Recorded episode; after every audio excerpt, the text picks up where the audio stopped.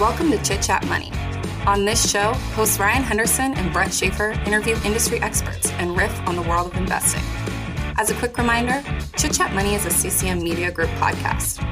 Ryan and Brett are also general partners at Arch Capital, and Arch Capital may have positions in the securities discussed in this podcast.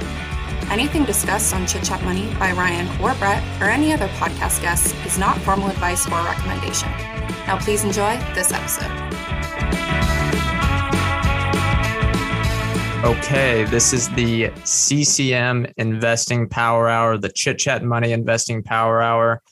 We are live on YouTube. I'm going to switch to gallery mode. Excuse me. Getting that bug there. There we go. Oh my gosh. Such a pain. We mess this up every time. Wait, wait, wait. The podcast wait. people probably think we are. Okay, so there we go. There we go. The uh, I, I think we might want to change the the name of the show, and you can you can talk about what the show is in a second. To Growth Stock Grievance Hour. Maybe. That's not Maybe. bad. We'll talk about that offline. All right. Yeah, we're still working out the kinks to going live on YouTube. Takes a lot of button clicking in rapid succession. But yeah, this is the CCM Investing Power. I'm here with Ian Gray and Ryan Henderson as always. I guess we'll just go to both of you guys. Ian, first up, how's your week been in the investing world? How you feeling? Uh, it's been an interesting week as uh, you know it, it feels like every time i look at my brokerage account it's either up 5% or down 5% plus. Um, so one of those one of those weeks but uh, makes it makes it more exciting makes it a little more fun. Feel like there's a lot of uh, interesting ideas that i'm kind of flipping over almost every day. So um, yeah it's it's a good time to be an investor. Not necessarily the most most uh, profitable time but maybe we'll look back on and say it's a profitable time. Who knows? Yeah, Ryan. Yeah, it never feels like a good time, but uh, I do. It's more fun, like for sure. We are. I swear, every company, it's no longer like, well, maybe if this was cut in half, I'd consider it. It's more like, all right, this is.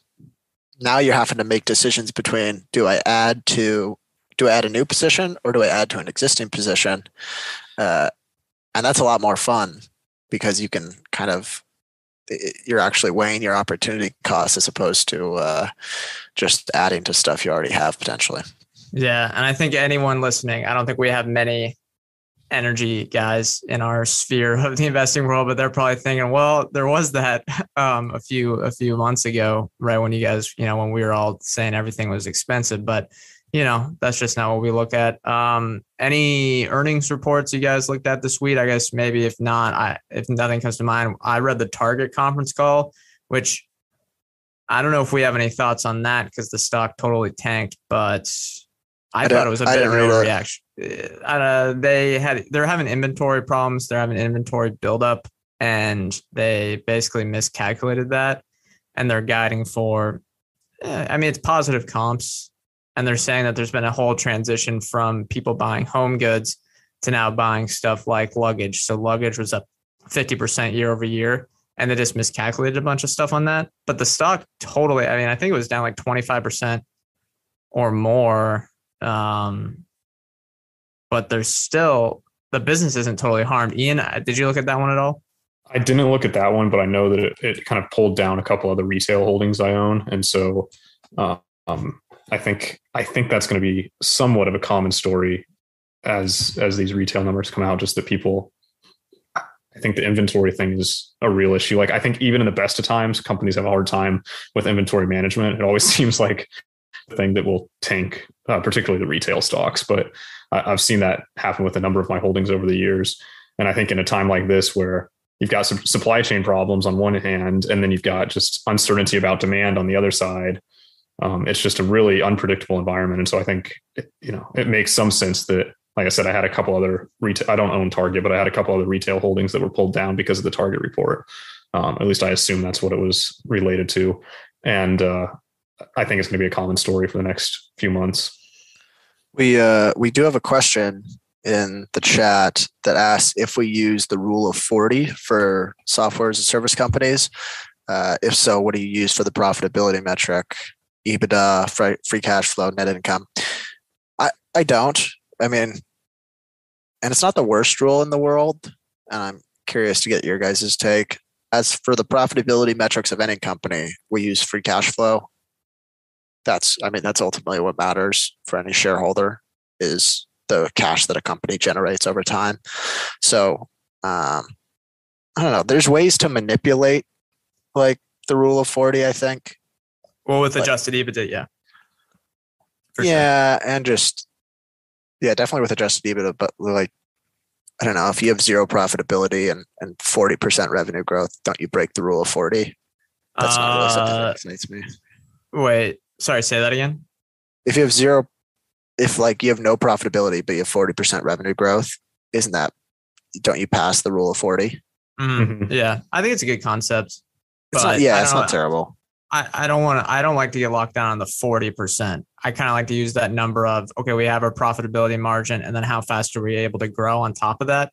I kind of like that concept in general, saying what that number is. 40% just seems like a number someone threw out of a hat and decided that that was going to be it. And a lot of people focus on that, but it could be just any number. Um, just adding that into your metrics and kind of tracking that over the years can be helpful to see how much operating leverage a company is getting or not, what their unit economics may look like while they're scaling. Um, and I think the ones that can put up, you know, 50 to 60 range are quite impressive. And the, those are some of the top in the industry, whether it is from those, you know, really fat margins of 30% plus, which a few software, mature software companies can do while also growing 15%, or having 0% to 10% margins while growing 60 to 70%. That's, or maybe the math's wrong there, negative 10% to 10 positive 10% while growing like 60 to 7%, 60 to 70%, that shows pretty good sales efficiency in my mind as well. But yeah, I mean, I I would never take the rule of forty in isolation because it completely ignores valuation, which True, true. th- how many of these com- how many of the companies that absolutely absolutely crushed the rule of 40 over the last year are down more than 70% pro- or at least more than 50% like it it's a good indicator of quality i think it's maybe not the best indicator in the world but it's a decent indicator of quality but you have to uh, uh, balance that with what the market's expectations are Yeah, but that's yeah, I think that's totally different discussion. Um, Ian, any thoughts on that? Yeah, I think I don't use the rule of 40 to make like buy or sell decisions, but it kind of gives me a, a I- sometimes kind of use it as a first pass just to get a general idea about the quality of the company. Um, and if I'm looking, especially at those SaaS companies, if it's if you've got above the rule of 40, then I'll probably be a little more interested in looking at it. If it's below the rule of 40, you know, I'm I'm going to be less interested in looking at it.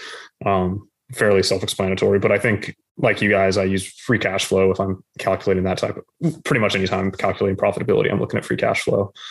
Um, yeah, I think you guys covered it pretty well. Yeah, well, if it's thirty nine percent, Ian, you're out. You I'm can't. out. yeah. deal No. breaker doesn't matter if it trades at a 50% free cash flow yield if it's just Right. it has to break 40 no it's it, i think just in general it's bad to have any hard rules uh in investing so i don't know just be flexible i guess But Maybe or a maybe good not. question Like, I think that's that's actually something maybe we should explore a little bit. What do you think about hard rules? Because I tend to I have tended not to have very hard rules and I've kind of explored lots of different areas and I kind of see it sometimes sometimes I probably invest in things that are outside of my circle of competence. Um, but I invest in them kind of hoping to grow that uh, piece of knowledge, um, that kind of area of knowledge.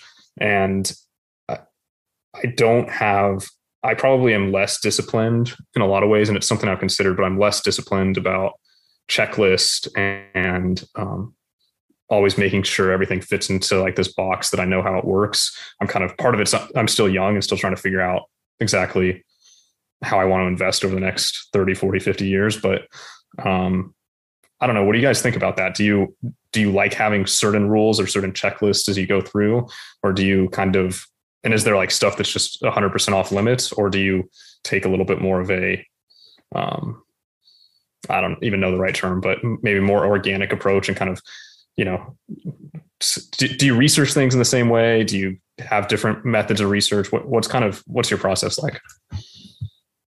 Brett go first. I think the big, the only checklist I have, or there's only one point on the checklist is it's got to be within the circle of competence with, a little bit of margin of safety. There's some businesses that are kind of near the border looking historically at maybe some stuff I've researched. I thought like MongoDB or something like that could be kind of close to something I can understand, but it's on that borderline. So I want it to be really far within the circle of competence. I think that's the only checklist I have.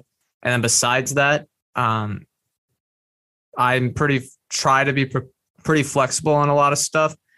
And I think over the last two years, definitely to our detriment, being flexible on something like valuation, we do not have any hard rules.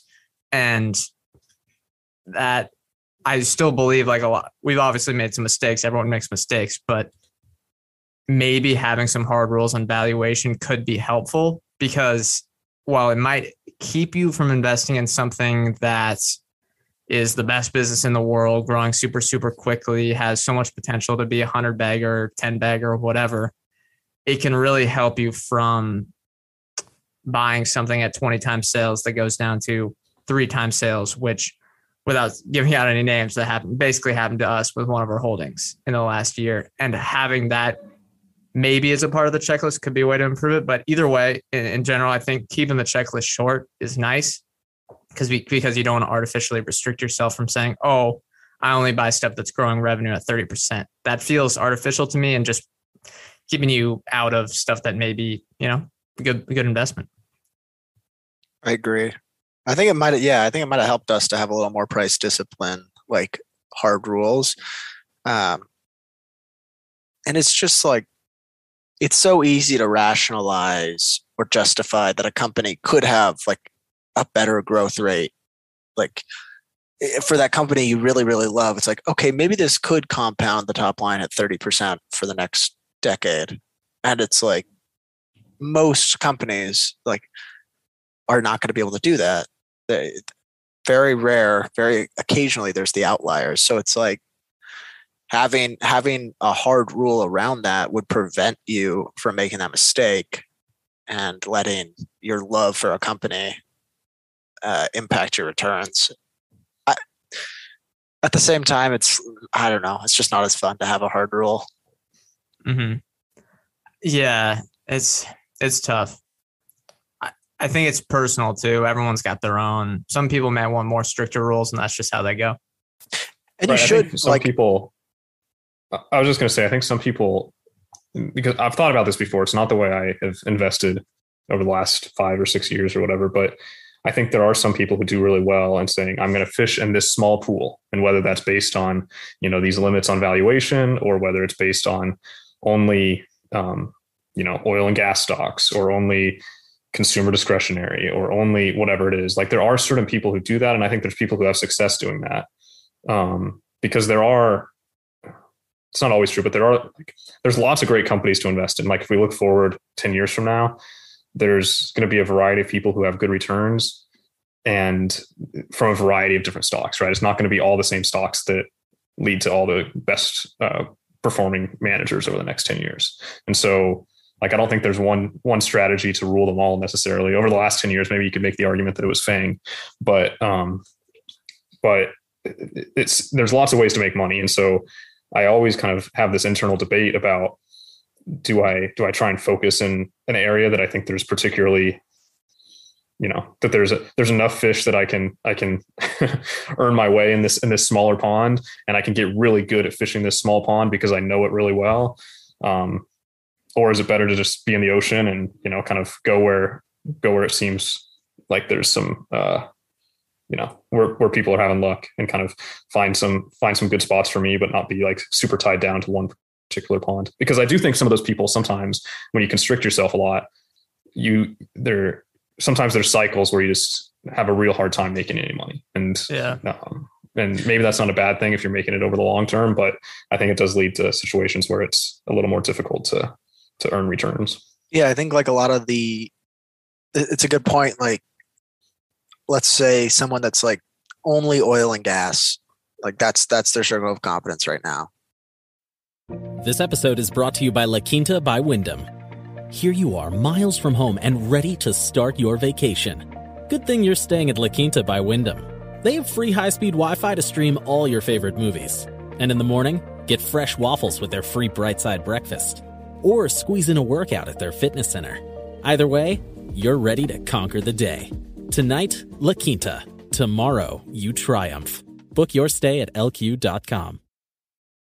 it, would be easy if we went into a down cycle.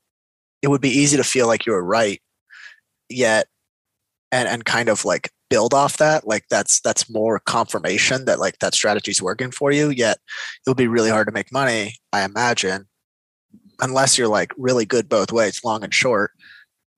I think it would be hard to make money in things that are like cyclical, being Or if you're Wow. if you're somehow good at the timing, right? And you can just say, I'm gonna I'm gonna get in when things are cheap and I know that it cycles and I'm gonna hold cash when things are expensive and just, you know, kind of take that, make that trade. Like say I'm willing to hold cash for years at a time and and then make my money when the cycle is right and then hold cash again and then make my money when the cycle's right. Like that's not really the game I want to play. It seems too too couldn't you- involved. But You gotta be make- right. You gotta be right a lot. You Couldn't gotta you right be- a couldn't you make more money elsewhere being like a generalist during those downtimes instead of like like netted out over 20 years like even if you're right and you hold cash in the down cycles and then and then you're right and you get long whatever the stocks are during the up cycles do you think you'd do better just owning like a broad basket of stocks over that time period It depends. Yeah. On, it depends how good you are at fishing in that small pond, right? If you're Yeah. like super good at timing it, then you know potential and finding the good opportunities. And I think potentially there's I think there's examples of people who have done that. I think it's hard and it's arguably, you know, I think there's it's art like any stock picking, it's arguably luck and not skill. But um, but I think there are people who have done that for for somewhat extended periods of time. I, d- I think more people i think you see more of that type of success in bear markets because it's less of i think it's less the generalists doing well but also i don't know like even whether it's your circle of competence or your hard rules that you have all of those should if you're a good investor evolve over time and change and i feel like the best investors have changed their strategy as they've grown Yeah, most likely, most of the time. Yeah, I think on a broader note, the way I see some people either positively or negatively constrict themselves is the easiest one is someone that says, I only invest in growth stocks. Okay, this business has to be growing 30% or whatever. Um, or if not, I will not be investing in it. And during certain time periods, that can be a great strategy. Um, hard to tell exactly which, but during other time periods that can be a terrible strategy and then conversely there could be someone that says i only invest in things that trade at an earnings or cash flow multiple below the long-term s&p's average of like 16 and sometimes that can be a phenomenal way to invest say starting over the last two years. I think that would have been just maybe we're biased to what's done well in our own portfolio but that uh, sort of strategy probably has done well the last few years. But sometimes it's not the strategy to go. And if you artificially constrict yourself, you just got to be comfortable with being, you're going to go through more um, periods of underperformance. But you have to know that stick with, if you're good at your strategy, you have to know to stick with it. And you have to be comfortable with that underperformance because if you stick with that certain area, sometimes it's just out of favor. Does that make sense, guys? Or am I kind of, that makes sense. Yeah. I think I think we're kind of going in circles around the whole thing of like hard rules can present they they, they can be like artificial barriers that you don't need that could prevent you from earning returns in another way. Yeah. Or conversely, it's tough because it can prevent you from making bad mistakes. Yeah. Um All right, All right, let's talk Twitter. question. Let's talk. Let's talk. Okay, yeah. Wait, hold on. question here. have you guys uh kept up with Doximity?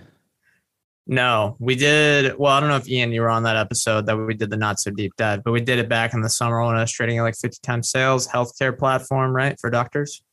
Yeah, like kind of like a social media. It's almost like a LinkedIn for the med- like medical professionals in the U.S. They have eighty percent plus of all the physicians in the United States on the platform.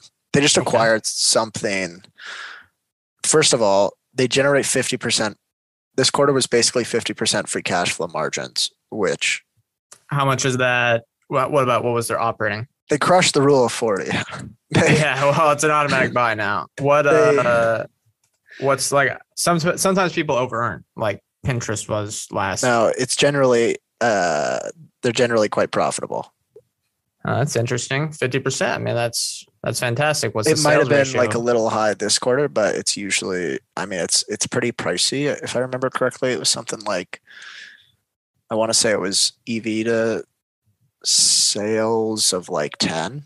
Maybe a little Uh, we're back up. I think it's well, it's up ten percent today. I think that's because this week it must have had good earnings, and EV to sales is back up to sixteen. So bargain, total bargain now. But hey, if if it's 30 times cash flow and they are uh they're they're growing like a weed, maybe it is. But the uh they just acquired a company that's kind of that like uh physicians they dictate physician schedules or not dictate, but it's like a platform for physician scheduling. And they acquired them. I think it's called Amion.com. And my whole gripe with Doximity was like, all right, they've got 80% of the physicians in the US. Are they kind of like saturated? Like, how are they going to grow? But they continue to just tack on that level of scale has helped them tack on like new revenue streams over and over. So, like, at first it was the advertising with pharmaceutical companies, then it was hiring with hospitals. So, hospitals could go in there and like use it as a hiring platform like LinkedIn.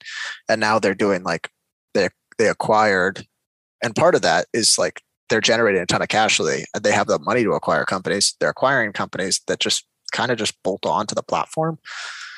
I don't know. I guess i don't know that like space that well like the medical professionals day to day like what their daily workflows look like but it just seems like an interesting platform. They also announced a 70 million dollar buyback and the ceo was like we're using this essentially to offset dilution uh, from Ooh, thumbs down. from from the IPO till uh, from the uh, like all all of the stock that was issued from the IPO till now, plus any any issuances over the next year, we're using it to offset.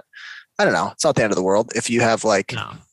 we do it with our companies, we, they just don't say it. They're just not candid. Oh. I They're mean, like, yeah, it's, you can live with it, but I just don't like when they buy back just to to offset. Some of the greatest companies do it. Microsoft does it, so it's Google does it. It's not the end of the world. Do you guys want to guess what their peak EV to sales was? no. When we looked at it, it was like fifty times. Ian, you had a guess? Uh, I'm going to say 60 times. 74. Whew. Now it's down to 16. It's been, it looks like their stock chart, but yeah, interesting company. It feels a bit like GoodRx, though, where not the same type of company, but it's one that like, okay, that's interesting. They're serving a need, but it's in that industry where you where you just might not have a grasp on some of the risks or something like that. Where, the, and I think that's happening to GoodRx, if I'm not mistaken, but it's just tougher to understand. So it's that might be one that's on feels the like a very different model. It feels like a very different model than GoodRx, but yes, no, I'm not talking business the model. I'm talking, I'm talking the understanding of Like where it's- risks. where it's at in your circle of competence yeah potentially just not like ever like never experiencing the product firsthand and not knowing like whether Yeah. what they're telling you is really how their customers see the platform Yeah, and it's so hard to just talk to doctors unless you know them. well, I just don't like talking to doctors no, you can't just call up their office or go visit them and say, "Hey, I have some questions." They're busy with patients. they're like hey i know you're operating on someone but could you talk to me about doximity like what do you think what do you in think of amion.com in the surgeon room. There, you're in the you're in the operating room, right? Okay, we Okay. got. Oh, we got someone was giving us some good notes. Stefan, thank you. Good notes on Doximity. i think it's might be steven Steven or Stefan. Yeah. Stephen Codd, yeah, appreciate. He's yeah, he's dropping us a whole bunch of information in there. I like that. Yeah, the numbers Um, look good. The uh, yeah, let's talk about the Twitter stuff because I find it quite hilarious. I was I'm smiling because an Elon hater. I'm smiling. I well, I, I saw today that they're going to force the deal to go through, which will be again interesting and it's very entertaining. Yeah. It's uh like give me a break that you didn't know how many bots were on the platform. Like have you ever read the mentions on your own tweets? Well, that that well, as uh, Are the you Bloomberg kidding col- me? as the Bloomberg columnist Matt Levine said it, he's hundred percent lying here because the bots were the reason he put out the acquisition bid because he wanted to get rid of them. So he knew they were there. Like no one no one's buying the fact that he didn't know the bots were there. Yeah, no, it's a total no lie. one's i think everyone's like come on like we we read your we read the comments on your tweets like are you just trying to get like a lower price? Like what's going on here? And then i'm seeing like the tesla community like it's not going to go through. Like our stock's going to shoot back up. I'm like i don't think that's what's happening here. And i i don't know. It feels uh well, Tesla It was stock's probably down because of China's retail sales, but those numbers look bad. it was funny to watch. And you know what? I'm loving is the rise of bezos's twitter i mean we're Yeah. seeing this this is like the greatest duel No, Bezos- it's not. It's Bezos is crushing it on, on on his Twitter game. And you know what? I've always what, liked that's what him. I told him when I shook his hand. I said that's what I told him when I saw him that one time. I said, "You got to get on Twitter, fight back." It is uh it's it's validating because I've always thought I liked but I'm always like I would definitely I feel like I'd like Bezos. Like I feel like he'd be funny. And now it's he's proving it out. Well, he does have the crazy laugh. Speaking on the the Twitter deal though, the I really and this is always optimistic whenever something like this happens. So like Musk always gets into something new and then he totally pretends he knows what he's doing. And he's doing that with Twitter. And it seems like a lot of people are saying, oh, he's like, oh, this guy doesn't know what he's doing. Is he just a pretender? And I'm like, yes, more people are understanding that he's been a pretender this whole way. He's just a whatever, like no different than the other kind of, you know, I, I think he's more similar to Adam Neumann than people think. Um, and that, but Adam Neumann also great inspiration of getting people to, you know, fight for a company and stuff like that. But this always happens and then it, it just blows over and he evades the law and is still able to do whatever he wants. I, I feel like it's always false hope when I think, okay, now everyone will realize he's kind of a, a bullshitter. Um, but what are you guys' thoughts? Is he gonna is he gonna blow over? I don't know if it, that is the exact terminology I'd use, but the uh it uh it's been a rough week for him. I I, I think he's going to have to acquire it. I think maybe he he might have made the bid out of like a spite and then realized like I don't want to do this at all. And now he's trying to kind of backtrack. Um I thought it was also funny that they were kicked out of the ESG whatever S&P 500 Oh yeah, that made me smile too. on top of all and, and then it like it played into the whole like oh classic this is like this is just the leftist agenda trying to get us like trying to shame me because i'm buying twitter. I'm like what? S&P this Global, is like completely know, S&P Global, they're they are a leftist agenda corporation. They are out for it's uncorrelated. Like i ian i want to hear your takes. I i want to pull up something that uh that i read and and I'll, I'll talk about it after your take Cox Panoramic Wi Fi includes advanced security to help protect all your connected devices. You'll get real time alerts. Oh, like this one, so you don't have to worry about malware. Or when your kid downloads a song from a shady link. And now all your computer can play is Red color, red color, where are you? all blocked thanks to advanced security included with Cox Panoramic Wi Fi. Advanced security must be enabled in the Panoramic Wi Fi app. Restrictions apply. I I don't know if I have any takes anymore on this. It's it's uh I think a couple weeks ago I said this was one of the mo- more interesting and exciting stories out there. And I think it sort of is like it's it's high drama and high finance, right? So you get you get a good mix and it's it's fun, feels like a uh I don't know. It it's shaping up and to be more dramatic than most things in high finance that you see out in public. Like I think there's a lot of drama in finance, but it's often behind the scenes, and we're getting to see this all out in front of us. Um, we've had a lot of that in the last couple of years between uh, the meme stocks and GameStop and we might get into this later too, but Melvin Capital announcing today. I don't know if you saw that they're they're uh, returning money. It looks like so. Um, kind of closing the doors, but I don't know. I think I think if I had to guess, I think the deal does happen. And I know Brett, you were saying they're going to try and force him to do it. I think the deal does happen, and I think Musk will be okay because so much of it's going to get financed by Wall Street and not by him. That you know he'll survive and they'll get through it. And and honestly, I think having someone, I think tw- it's funny. I don't know if Elon Musk is the right person. He might be, but I do think Twitter needs someone to get in there with more of a founder mentality.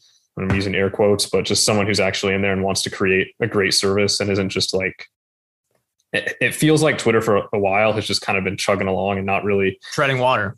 Yeah, treading water exactly. And to get someone in there to to mix things up a little bit, I think is probably a good thing for Twitter. And whether Elon Musk I mean, is the right person or not, I, yet to be seen. I don't mind Parag.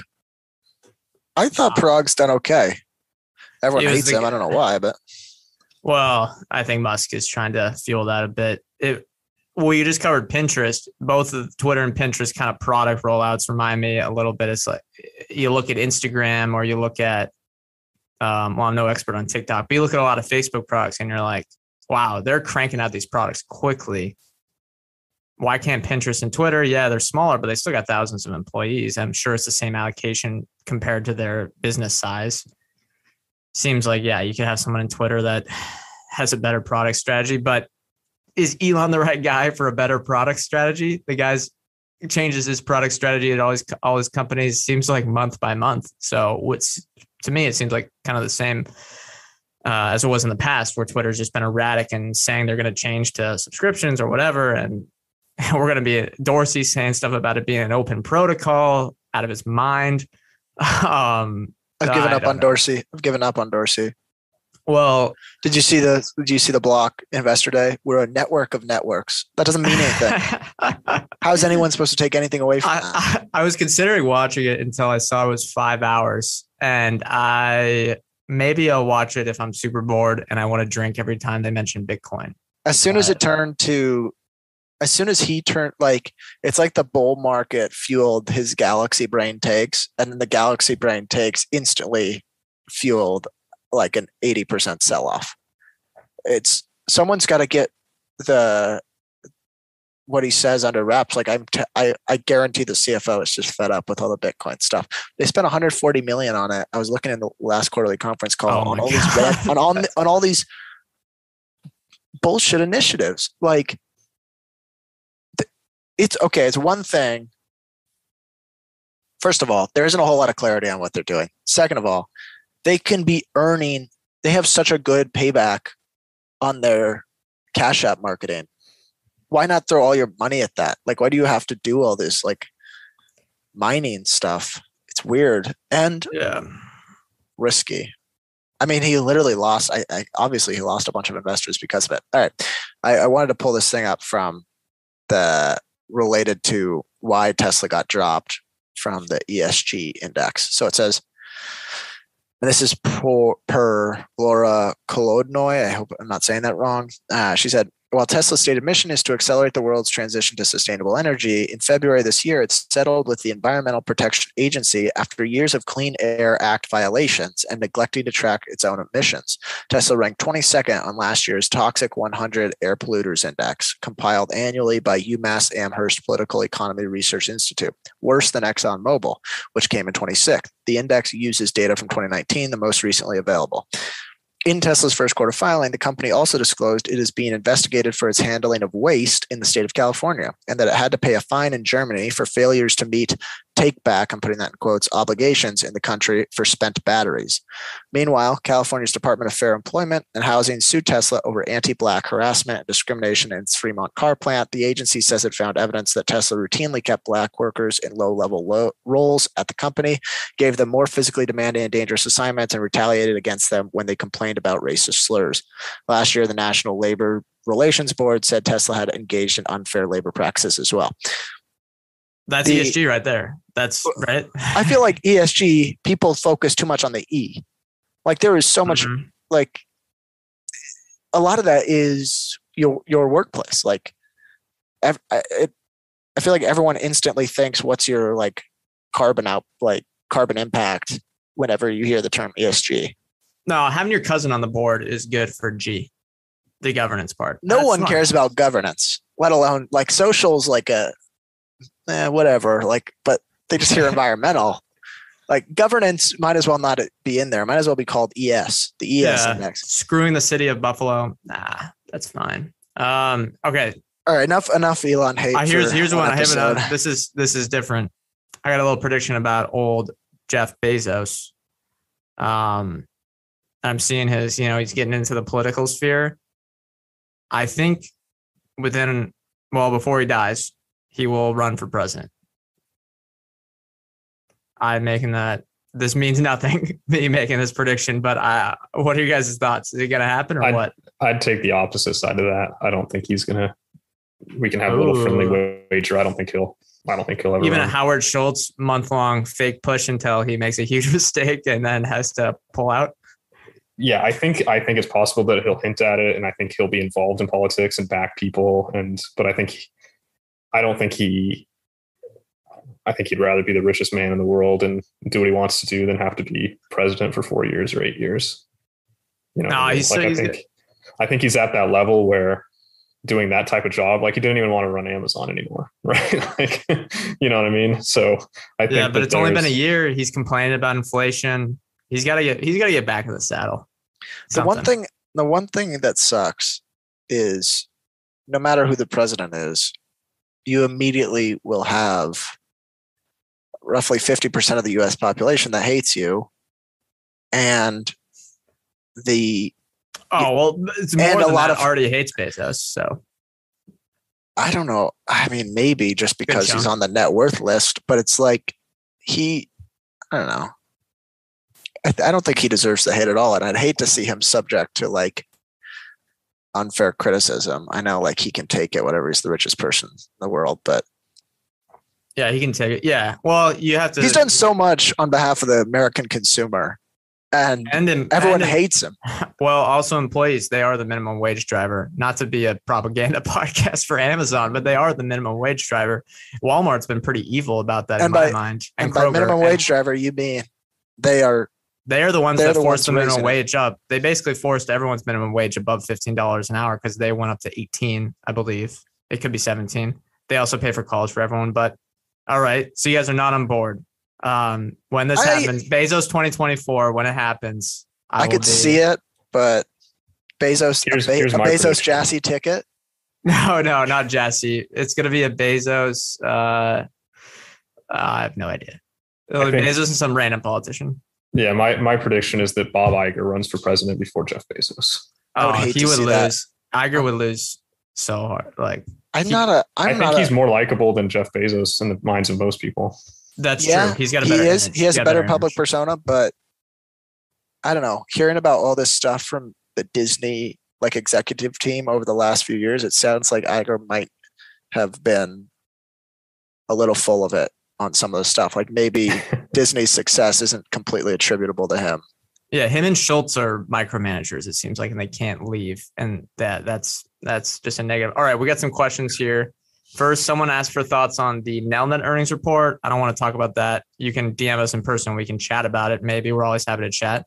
Um, two, someone complimented Tesla, so thank you that. Uh, Uh, let me hold on, hold on, hold on, hold Oh, on. you got another thing on Bezos here? No, no, no. Just when we say we don't want to talk about it, we can't. We just don't Any- want to talk anything about that's in the 'cause it's a whole- portfolio, we don't like talking about holdings because Yeah. of whatever Yeah, rules and just not being.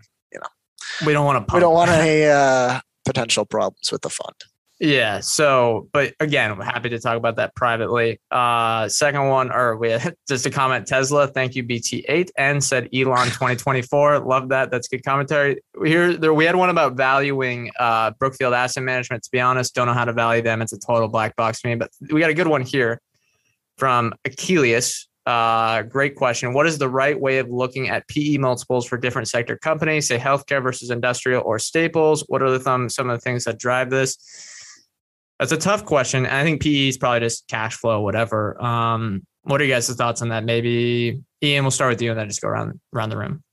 Yeah, so I tend to, as we've talked about, I tend to value things on free cash flow rather than earnings, but that's neither here nor there. The, the concept still applies. So I think a few of the things that I keep in mind is I'll, I'll generally just try and get a good sense of what the industry multiple is and what it's been, what it is now and what it's been historically, so that I can kind of get the range. But then some of the things that determine that, I think, and as an investor, I think you should have an opinion about whether you agree with it or not in any particular industry, is generally um, companies that have wider moats and industries that have wider moats um, have higher uh, multiples. Industries that have more um, sector growth are going to have higher multiples. And so, like internet businesses over the last 20 years have, have had higher multiples than traditional retailers, largely because they've had um, more sector growth um, potential.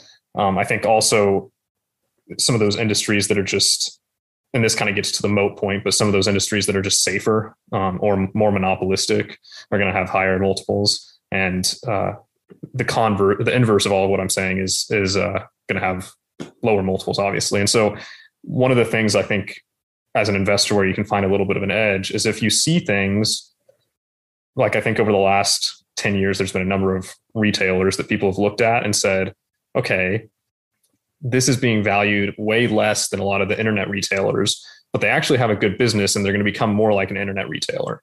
And so, even though the market is valuing these types of businesses as low multiple businesses, eventually they're going to value them more similar to these higher multiple businesses. And so I think that's one of the ways as an investor, it's not always the way that I invest, but that's one of the things when you're comparing kind of the multiples in different industries um, that I think if you have a disagreement with the general consensus about um, how safe a business is, how much of a moat a business has, how much sector growth there is within that um, particular sector, then um, I think there's some that's there's some opportunities where the market may be misvaluing it and you may you may have an edge. Um, the last thing i'll say is i think the um, well actually i'll just i'll let you guys talk but. ryan yeah I guess uh, ian ian pretty much said everything i was thinking but the i guess for any business you want to value it based on uh, the future cash that it'll generate uh, and your claims but those no, cash flows. Never heard that. I, I know that's, that, that isn't that isn't something that is. I know that's an obvious statement, but the uh, the reason I say that is because some industries, it's a lot easier to predict those cash flows that they'll generate, whatever five to ten years out. So those kind of command typically a higher multiple, whereas something where the cash flows could fluctuate wildly, either uh, like either to the downside or the upside, um, you're probably going to see higher discrepancies between those and, and the the more predictable ones. Um, I think you'll usually see lower just because there's more risk associated with it for healthcare and stuff. Because I think that was what the question asked, if I'm remembering correctly. Uh, those are hypotheticals, I think, but yeah. I mean, I, th- I think industrials and staples those are fairly predictable businesses. They'll probably get more of a um, like a, a, a higher multiple. The base cases, they'll probably get a higher multiple than something that has more fluctuating cash flows. Um, I don't know. For how do I think about it? It's just like, what do I think they can generate? And some businesses, I know I'm going to be insanely far off. Some businesses, let's take um, like a Google, for example, that's a little easier to predict, I would think, than some like small biotech because you really have no idea. Uh, whereas Google is pretty insulated and that that moat is wider, which kind of touches on Ian's point, where if you have a wide moat and it's harder to disrupt the cash that you're generating, or competitors can't disrupt it, that that rewards shareholders should reward that with a higher multiple. Right, yeah. because in theory, I'll just say this too. In, in theory, all of the like you don't care whether the cash is being generated like all else equal from Google or the uh, biotech, right? If if you're getting a dollar from each of them this year, like in theory, you should be happy taking both of those. But the reality is that those companies, there's a lot more risk associated with one than the other, and so you're willing to pay more for the certainty of getting the dollar from Google than you are to, to um, the biotech just because you're you're worried about the the uncertainty. Now, what ends up happening is sometimes those actually have higher multiples because you know there's a chance it earns you a dollar, but there's also a chance it earns you twenty dollars, and there's a chance it earns you nothing, right? And so then it becomes those become like much more volatile, right? That the the uh, these companies with more predictable cash flows then have tend to trade within tighter ranges on um, some of these valuation ranges. And I'll say sometimes that's what gets me interested in a company is a company that I really like. Like we were talking about the rule of 40 earlier.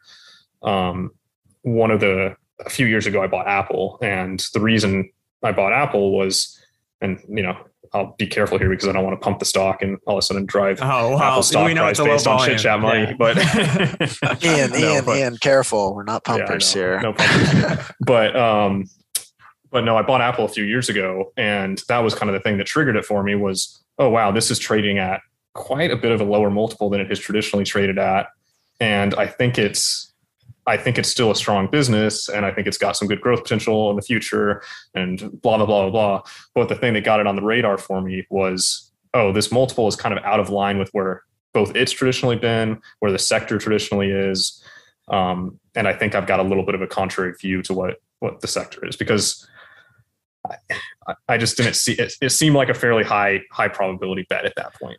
I think it's important. Yeah, that's that's where like I do think certain industries get uh misvalued. Like they especially like newer industries or industries that are changing a lot. There's people don't like sometimes an industry uh, the one I'm thinking of is video games. That's become higher quality business with digital distribution and more recurring revenue streams. And even Micro, uh, Satya Nadella said it's it's th- these are becoming much more software like. Sometimes you don't get the multiple, you don't get the revaluation. That can be kind of an opportunity. Um, are there any other industries you guys think are like not properly valued? Oh, that's a tough one. I mean, I agree with you with video games. Look at our portfolio. You'll see that that's probably our largest allocation sector wise. Under underappreciated. Ah, What about content management systems? yeah, there. I mean, What's overappreciated? overappreciated. Okay, streaming. I would much if we're gonna do entertainment. I just think the well, re, I guess now valuations have gone down quite a bit, but I think for the longest time, people have underestimated constantly video games and overestimated streaming video in general. Um, I don't know why there's not more focus on video games. And I think It that is. leads into something where mm, a lot of the times, part of that reason why you think maybe the PE or whatever ratio you're using is too low is because the sector tailwind has been permanently underappreciated. And if you looked back 10 years ago, no one would have imagined that video games would be whatever $250 billion in annual spend around the world. Or some people probably did. But if that is permanently underappreciated and you have those, uh, if you have quality businesses within there, they can be fairly easier bets. And the last thing I'll add on this, and maybe we go to another conversation, is you don't want to be, say, arrogant or overconfident, but sometimes when I'm looking at a stock, I like to think, okay, what sort of earnings ratio or free cash flow ratio do I think this company deserves? Versus, and if that's way lower than the market expects or the market is giving it right now, there could be some potential there. But you also have to figure out why the market is discounting it versus what you think, because then if uh, if uh, if they're wrong, like if you can find some evidence that the whatever the whatever the consensus is that's bringing down that multiple. The easy example was the iPhone, uh, sorry, Apple in 2015, 2016. It was seeing iPhone unit sales stalling out. And that, but they were about to, I mean, that was about to be fine, at least revenue wise. It was going to grow. They had that pricing power and they're about to launch the AirPods and the smartwatch to get that growth back, services, whatever.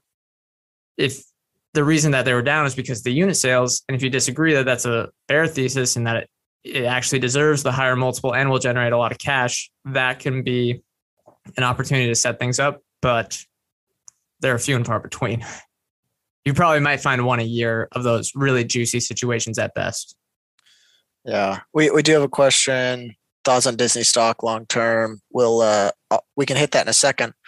New topic: Martin Shkreli out of prison, went back. When's, well, he's too late. I wish he came out of prison a little earlier. Because I don't know. I could no still see it coming. money. No, I could it could happen. I, I don't know much don't about so. him. I just know the tweets that people say that they're so I he know. he totally scammed people. He's kind of a dick. It's- I don't know if he scammed people. I think he raised the price of a price gouged. Price gouged. he price gouged on like an HIV um, drug. Like he he raised the price by like five thousand x or something like that, or like five thousand percent, and it was like overnight, and it was kind of like something that people really needed. But I don't know. He I have watched videos of him before. Apparently, it was like a messy trial. I I probably not uh, qualified to talk on it, but Disney stock long term. I want to hear your guys' thoughts on that. Ian, you're a shareholder, aren't you? I am a shareholder. It is that's that's actually one of my bigger positions. It's down now because it's uh, the stock's been down, but I'll see actually what where it ranks in my portfolio. But um, generally, I think they have a better model than any of the other streaming businesses because they can make money in so many different ways. They if they have success as a show, they make money in the parks and they make money on merchandise and on um, just all sorts of stuff. Right? They just they constantly can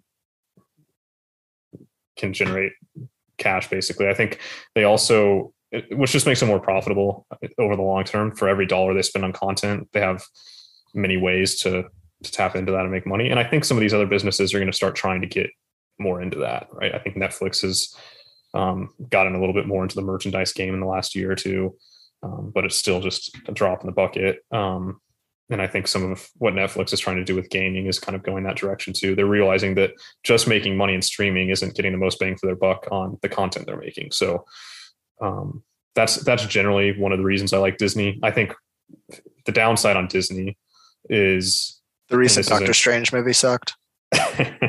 that's what I heard. I haven't seen it, but All the Marvel think- movies, the last since the, Oh, whatever yeah. that giant one have been trash. Talk Mar- Yeah. Marvel's like okay, maybe I'm just getting old, but it feels like it's going downhill. Well, Ian, bring your point up and then I'll talk. Yeah, I'll Why? just say I think as these companies get bigger and Disney's experiencing this, is that they have to deal with more and more, whether it's social issues or government issues or all sorts of stuff, right? It's just as as an organization grows and gets large, and especially in kind of today's environment, there's just a lot more stuff they have to deal with, right? And, and things that they have to figure out and, and determine their stances on and corporate policy and to have a leadership transition that maybe didn't go so smooth in the middle of that. I think that there's some uncertainty right now around Disney and how well like if if they can really like it's always tough because you, you sometimes some of these big businesses it seems like they can't focus on the business enough that they actually get to there's too much going on in the the in the world that they that they get sidetracked from their main business focus and so um, i think that may be one of the the potential you know bear cases for disney There's yeah, a lot of noise. Okay, the real like easy bear case is China exposure, especially the park there. Seems really tough right now. Their China exposure is just tough. It's just tough. It's not open. Disagree. I don't think it matters. No, I don't think it matters. Like the Shanghai park was open for three days last quarter, and there it like is not a big part of their international presence. I know, but it's supposed to be a big part of their growth. I China mean, in it- general. Parks was Parks had obviously it's an easy comp, but Parks had really good growth internationally and uh, domestically across. Uh, well, it's Parks and experiences, but they, they they saw really strong growth, and it was almost like a drop in the water with the China stuff. Although the Hong Kong one wasn't like it was either the Hong Kong or the Shanghai one was. Uh, it hadn't shut down yet, so maybe maybe it'll be worse next quarter. But I don't think it's a huge part of their business. yeah i'll say Well- i'm less concerned about the the I'm not- piece yeah. of it but it's the content piece and just the market and like brett was saying the growth piece of it they're not as dependent on china growth as like i think someone like a Starbucks, Nike maybe. or a Starbucks Yeah. or even an Apple. Yeah. Um, but I think it is it is a big piece of the story. I would just be worried about that business going away, especially because entertainment with a propagate with a socialist nation like that is just razor thin. I I just worry. But flipping to the bullish side, I mean, the parks business is uh, I think it's one of the best businesses in the world. It feels idiosyncratic. It feels unbeatable, really. So, man, Europe and um, I mean, even Japan too, and some of those other non-Chinese Asian markets and the United States. That, that just seems like a phenomenal business. People are going to continue to go with their families.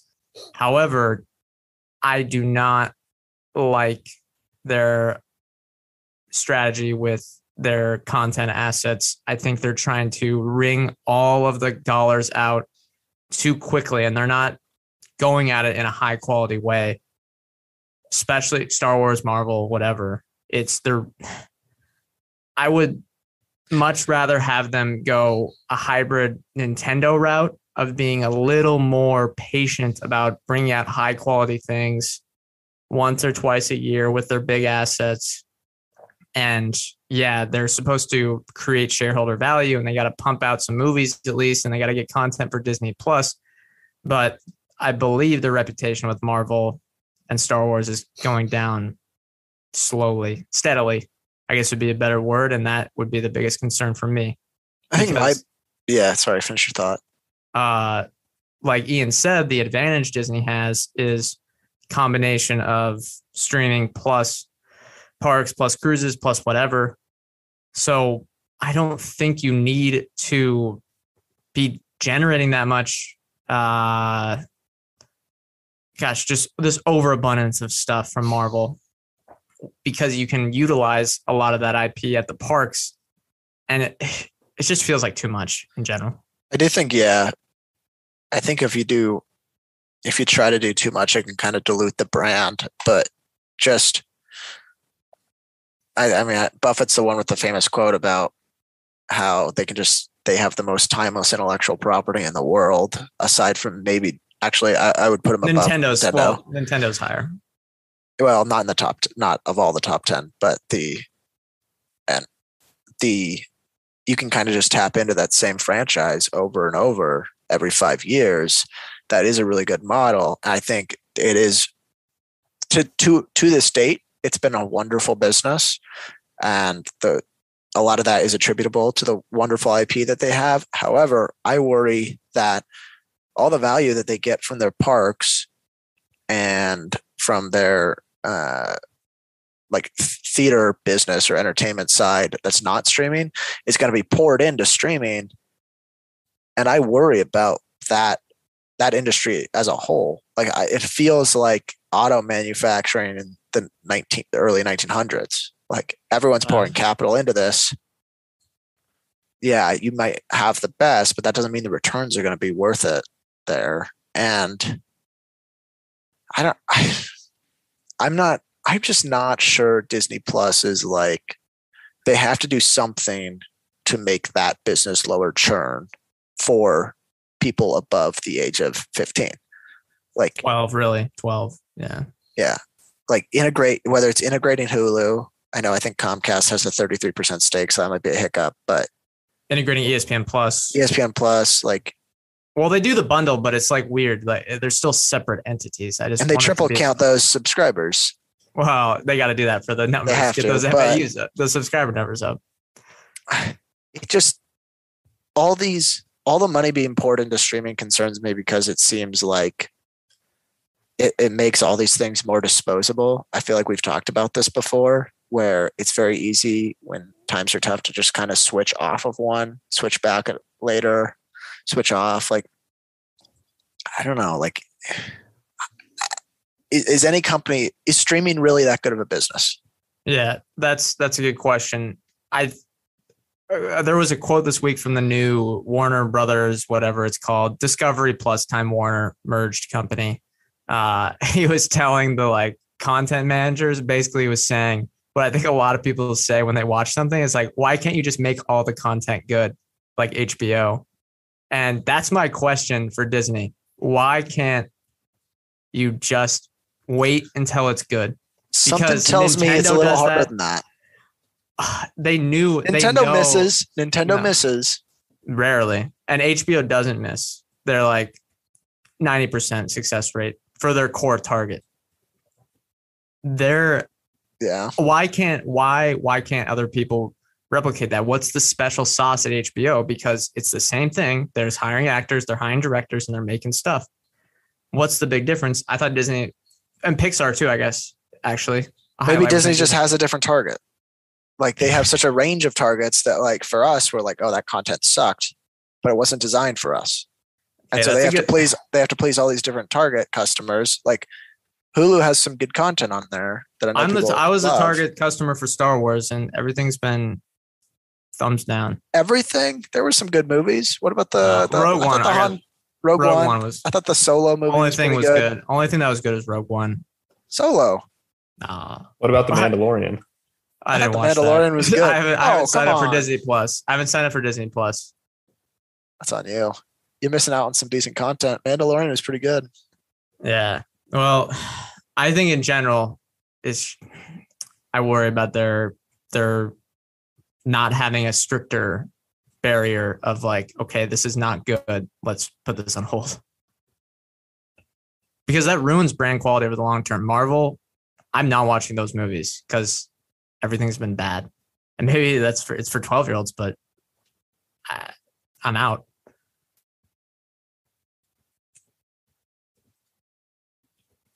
All right, sorry, I was on mute there. It's almost it is one o'clock. I think. Uh, Okay. All right. gotta sign off here. Time yeah, flies good by. discussion. Yeah, good discussion today. As always, we'll see you guys next week. You can watch them on YouTube. It'll be easy to find our channel. Just look up Chit Chat Money. And if you're watching on YouTube, you can always listen. It'll come out a few days after Sunday morning uh, for the same episode on any podcast feed you can find. Thank you all for listening.